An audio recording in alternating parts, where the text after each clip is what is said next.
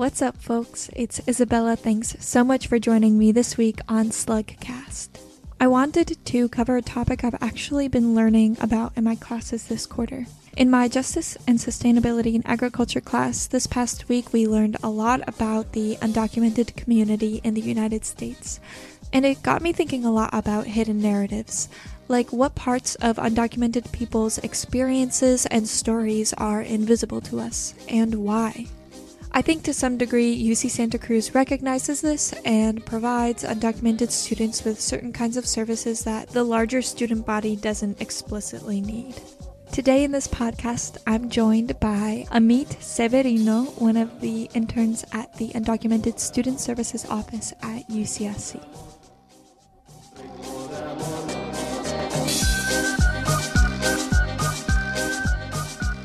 Thanks again for, for meeting with me yeah, I'm I'm excited. So I do want to talk a little bit about you and ask you what your position is within the undocumented student services. Yeah, for sure. So I'm one of the CUIP interns or the chancellor's undergraduate intern program for undocumented student services.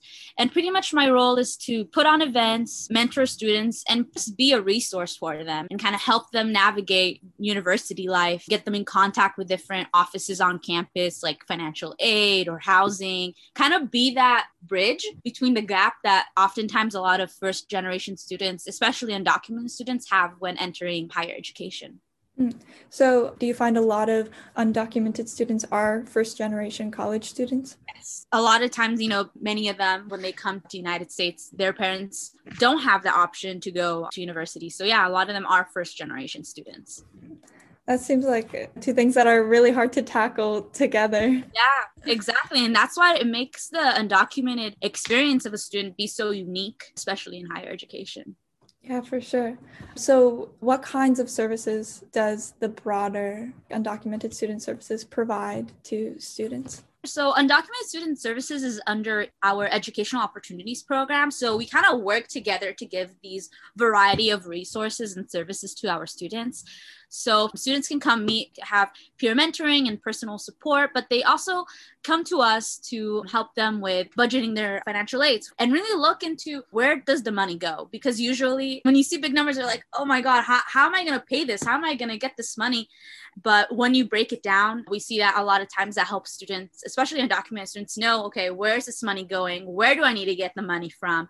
And going along with that relates to emergency funding. So, Undocumented Student Services also offers for our students emergency funding if there's any cases that may arise that they did not plan for. So that could be like medical situations, it could be even for paying for their DACA applications, different things like that. We have legal services too, so students can come and talk to our lawyer from UC Davis and kind of get legal advice as well in certain situations, and that that's really cool too. We also have the PCDP, which is called the Professional Career Development Program. It's essentially just a set of internships that are offered to undocumented students without the need for work authorization. So that way, it kind of gives a lot of our undocumented students who don't have DACA to be able to apply and get some sort of professional experience, but also some sort of monetary return, I guess you could say. Yeah, like a job.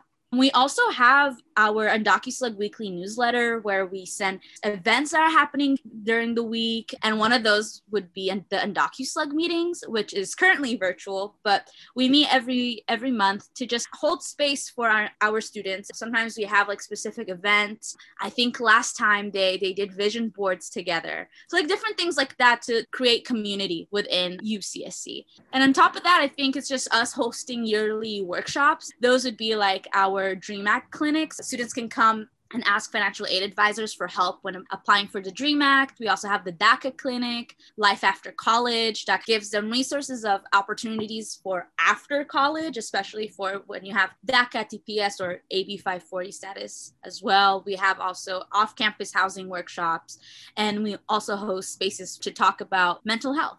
During summer, we also have the extended orientation, which helps transition incoming freshmen and transfer students to UCSC. So that's a week long program most of the time where we help students learn about their financial aid, learn more about the university and how to navigate it, especially as an undocumented student. When we are in person, we also have snack closets that are always stocked up, and those were the best. We also had produce distributions and free printing too. I was wondering with with just the services that USS provides, like food pantries and, and that kind of stuff, if an undocumented student right now listening to this was looking for food services like mm-hmm. that, are there any resources that you can pop the top of your head mention? Yes actually we just started our food voucher program. So because we can't have our produce distributions in our snack pantry in person we are actually offering students food vouchers for supermarkets nearby. So it's kind of like i guess you could say like gift cards instead so they can go grocery shopping. I know for students on campus, there's also the Cowell Coffee Shop or the Slug Support Food Pantry that is open and is highly advertised.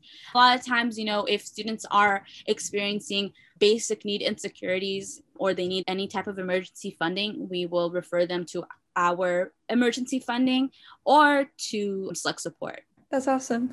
It's really nice to hear that these services are offered just because I don't know many undocumented students. So I feel like the narrative of, of what life looks like for these students is is not widely represented. And so it's nice to hear that there's a space where people can find mutual connections through mutual experiences like that. Yeah, exactly. And, and I feel like that's one of our main purposes. You know, I think oftentimes when students enter university, especially for the first time when they have no background or any knowledge of what to expect, they don't even know where to look for these resources. A lot of the times there are resources, but they're not well advertised. You know, you really have to go out of your way. So that's why we also kind of try to push these things to be continuous and kind of gain these attention so students know that, hey, we're here to support you. So yeah. Yeah, that's awesome. I do want to go in a little deeper to highlight one of the services you talked about, the Undocu Expressions workshop. The main purpose of why I wanted to create this series was to be able to just give space and amplify the voices of undocumented artists, but to also explore these complex intersectional identities that we often have wanted to to give people a space where we would be able to explore think and voice our unique experiences but also because I think art is a way of healing our inner traumas. And, and it's a tool that helps us better understand ourselves and our community as well. And I think because the undocumented community carries so much trauma and each one is unique to its own, it's very hard for people to open up about it. But therefore, it's also very important for us to unpack it so we can not only just heal ourselves, but our community as a whole. That's awesome. I also agree that art is such a good way to express yourself and, and find parts of yourself that are hard to voice or, you know, talk about like that. I guess more of a personal question. What's your mode of self-expression? That is that's, that's a hard question. I often kind of do it in many different ways. For me, sometimes singing helps really ground myself and balance my emotions and my mind. I really love to paint and draw to kind of get out these ideas that I have and really kind of make them more concrete. But I think journaling is one also one of the best ways that I've been self expressing my thoughts and, and understanding myself a lot better so yeah that's that's what i've been doing. I feel like there's so many different modes. I don't really have like one favorite one. Yeah. Yeah i think you know variety is the spice of life so. But going back to talking about the experiences of undocumented students could you give me an idea of what the experiences of undocumented students are like during these times? Yeah, of course. I think COVID is, is hitting hard for everybody. But undocumented students, um, not only are they already having a hard time with housing and basic need and insecurities, but I think COVID really increased that because a lot of students, if you even if you don't have DACA, you're not getting stimulus checks. You know, a lot of our students are not getting any help from the government itself. So, you know, maybe there's some private organizations in certain counties that give help, but not not many undocumented students or just undocumented folks within our community know about it. And some don't even know that these resources are out there because they're not well advertised. A lot of times, many of them also can't even afford to stay at home in quarantine because they might be the sole provider for their family and they need to go work and you know one day off a job can really be detrimental for getting money and bills being paid on time. And therefore they are at higher risks of getting covid. A lot of the undocumented people in our community also don't have access to health insurance So that also kind of adds on top of that, that they don't even have the ability to go into the doctor to go get help because many of them either don't have the funds to get insurance or even know where to look for to get insurance. Luckily, a lot of our students through the UC SHIP can get help and get COVID tested and things like that. But overall, the main trend that we are seeing is that everybody's suffering through these times, but it, it, it is hitting a lot harder for some communities such as the undocumented community because of all these prejudices that they're already facing and therefore it's impacting them even more yeah, I actually just read an article for one of my classes about this. Undocumented immigrants, they are essential workers, but they also don't have access to the same health resources. And so that community is hit a lot harder with COVID and, and all the repercussions of that. And so we were talking about how it's completely a systematic thing. And it, it takes so much rebuilding and reworking of the structure of our society to repair injustices like this. Exactly. And i think that's also kind of like one of the ways in in why i also wanted to have undocu expressions to give students the ability to express these things like because of all these internalized like injustices that we're having right? It all kind of just internalizes within us when we kind of everybody just keeps it in, keeps it in, keeps it in. You know, it bottles up over time, especially in documented suits. Maybe try to push it aside because you know they don't have time for this right now, or there's something more important to to to keep focus on. But I think like the fact that we keep pushing it aside and don't really talk about that big elephant in the room it makes it a lot harder to heal and it makes it a lot harder to make a change because nobody talks about it. So i think that that is also kind of one of the parts uh, if i go back to my workshop is to kind of be able to give students the voice to to give their own narrative to give their own stories and to express their feelings and their opinions about all these systematic injustices that they oftentimes don't really get to have a say on. Yeah. Again i'm really glad that you're holding this space for that. That's really important what advice do you have for incoming students who are undocumented?